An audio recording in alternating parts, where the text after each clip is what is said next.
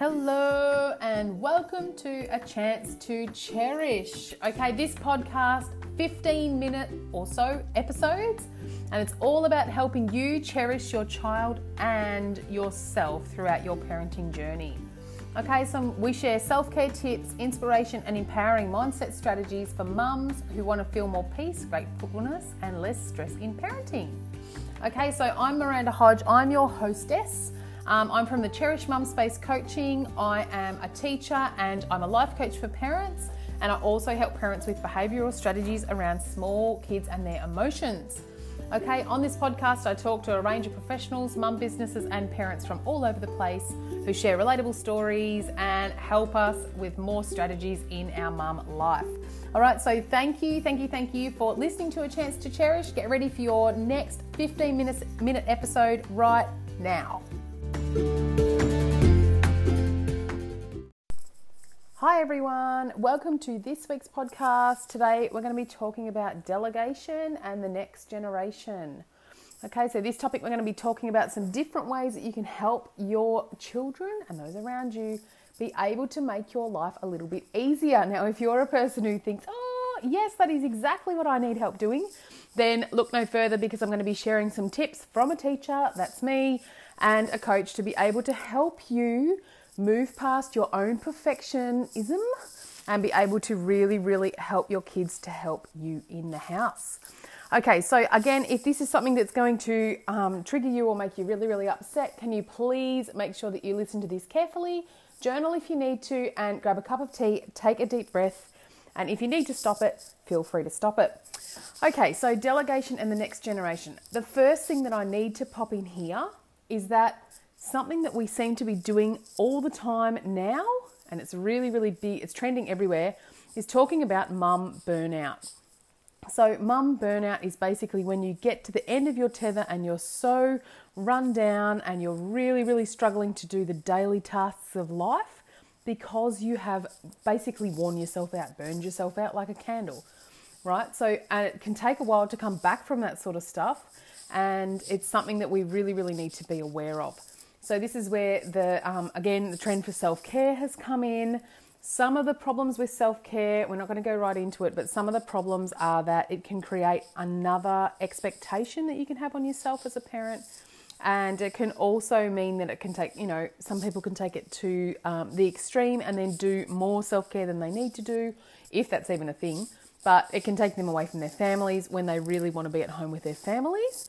Okay, so um, you have to be careful how you do self-care and how you what make sure that you're doing exactly what um, refreshes you and makes you feel good. So anyway, this is all about delegation and the next generation. So, um, okay, we've got a need for perfection. People, mums that I talk to often have a need for perfection in their houses. Now, and I'm not just talking housework, but this is sort of what we're focusing on today. Do you need to have everything exactly as you want it in your house? Now, something that I do with my kids and something that I did as a child myself and something my mum was very, very good at is delegation. Now, obviously you have to be aware of the age of the child. You have to be aware of, you know, what they can do, their developmental level, all those sorts of things. And this can go for partners as, as well. If you're a man and listening to this, this can go for wives, this can go for any different people in your house. Okay, so when we are doing everything by ourselves, we can experience burnout. We are then the people that everything hinges upon. When we get the flu, and in the last couple of years when we get COVID, or something like that goes down, it means that the whole house can fall apart, and the pressure, we feel the pressure even more to try and get things back rolling again. So what's my solution to this? My solution to this is delegation. Okay, so Do you, what, do you, what does delegation even mean? Delegation means basically passing out some activities, some things that other people can do that can take the um, pressure off you. Okay, so in my house, here's what we do. When when my um, children are about three or four, maybe even a bit earlier, but three or four, they start sort of helping around the house. And I'm not talking about doing massive chores, guys. I'm talking about helping me with things like putting the cushions back on the couch, putting the shoe their shoes away in their shoebox. All those sorts of things can be called delegation, if you want to call them that. But I'm going to share a couple of different ways today, not a couple of different ways, an actual sequence to follow, I should say, to help you Try and move past the controlling um, atmosphere over the house and actually deal with teaching your children how to do some chores. Now, again, if this is something you're not interested in, fair enough, but here we go. So the first thing that you want to do, if you've got small kids, and I'm talking mm, three-year-olds, four-year-olds, definitely four-year-olds and up, okay, find some small tasks to do that you can look past the ability levels. So basically go, I don't mind if it's not done perfectly. All right, this is really huge. So find something that you can look past the ability level, that are safe. It's a safe activity, obviously, an engaging activity. Okay, we talk about engaging or being engaged a lot at school, in school settings. Okay, engaging basically means you're really, really involved in it. Your child is interested in it, basically, and that you can supervise from a little bit further away. Okay, so basically the idea is that we are not helicopter parenting our child doing these tasks. Okay, obviously you need to be giving them adequate supervision, all that sort of stuff. Yes, that's why it's a safe task. You know, you're not going to leave them with something really dangerous, obviously. Just put that little um, thing in there. So some of the things that we do in our house towards this, around this with my um, little kids are um, wiping down the glass door. So I've got, you know, um, low-tox spray and all that sort of thing. Low-tox spray and a um, and a, a cloth. And my kids wipe down the glass door. So that's one of their first jobs that they do when they're really small. Okay, another one might be like wiping the front of the kitchen cupboards. I mean, you can do it with water and a cloth. And if you are one of those mums, then you might know how great it is having a spray bottle and a cloth for your little kids, because they can be entertained literally for hours with this activity. Okay, another one for a little bit older child might be cleaning the bathroom floor if you don't want them actually cleaning baths or basins. Basins, are they're the next step up again in my family, because a child can clean a basin and they can clean it a bit at the front, and as they learn they can clean towards the back too. The second thing to do is to make sure that you give your child a way to do these tasks. So basically give them what they need to do the task. That might be the cloth and the spray and whatever. And ask them to do it and give them plenty of time to really have a go at it. Okay, so this is something that you don't want to be going, all right, you need to do this in the next five minutes because we've got to go somewhere. That's not really ideal. You need to give them something that is interesting, something that they can are happy to have a go at, and that's why it's great to start when they're about age four, because they're still interested in spraying sprays everywhere and all that sort of stuff. Okay, and let them have a really good go at it. Okay, you might also... Have try, you might try this and then go, my child's really not in the mood for this. All right, we'll try that another day. You have to be a bit flexible with your kids. You can't just expect them always to be on the same mental, you know, headspace as you at that time. Okay, so give your child a way to do the tasks and ask them to do it and give them plenty of time to really have a go at it. Okay, remembering a child's level, a child's um, ability to focus is nowhere near as um, long as an adult's.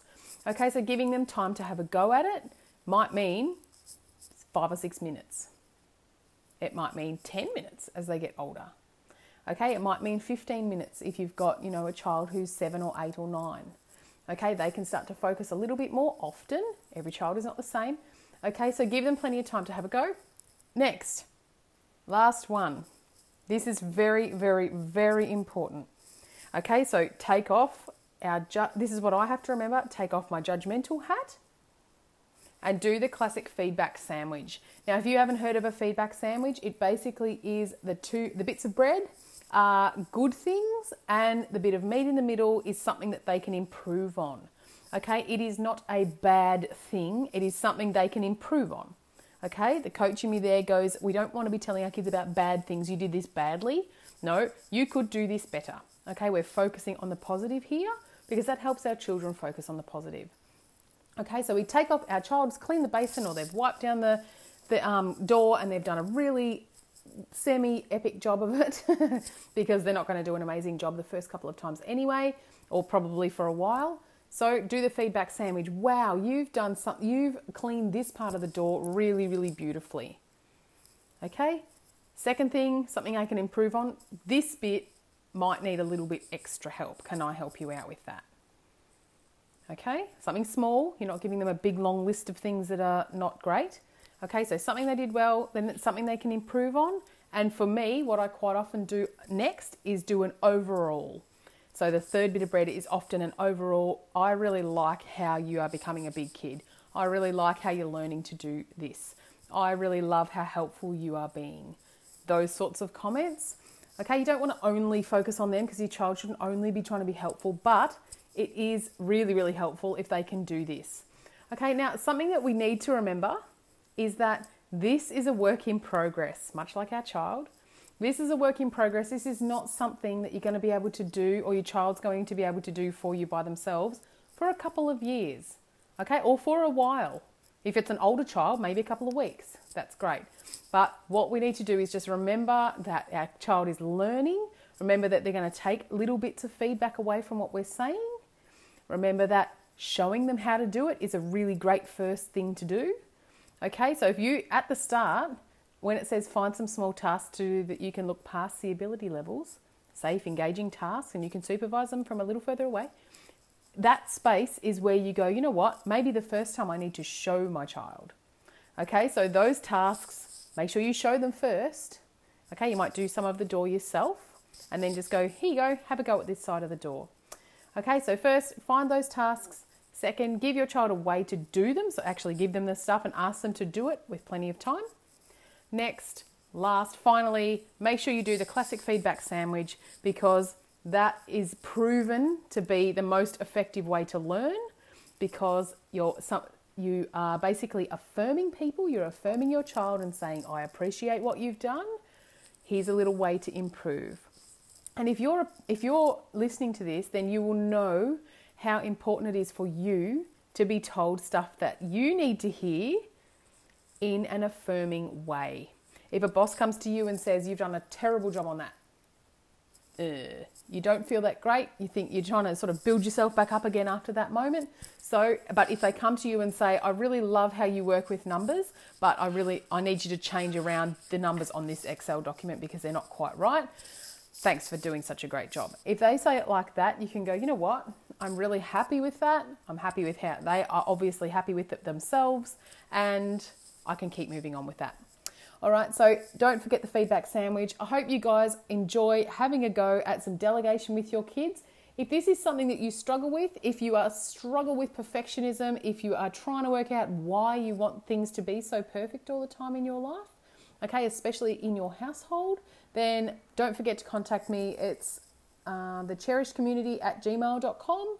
Okay, I run the Cherish Mum Space Coaching, and other than that, I hope you guys get to do some delegation and work on that mum burnout today. See you later.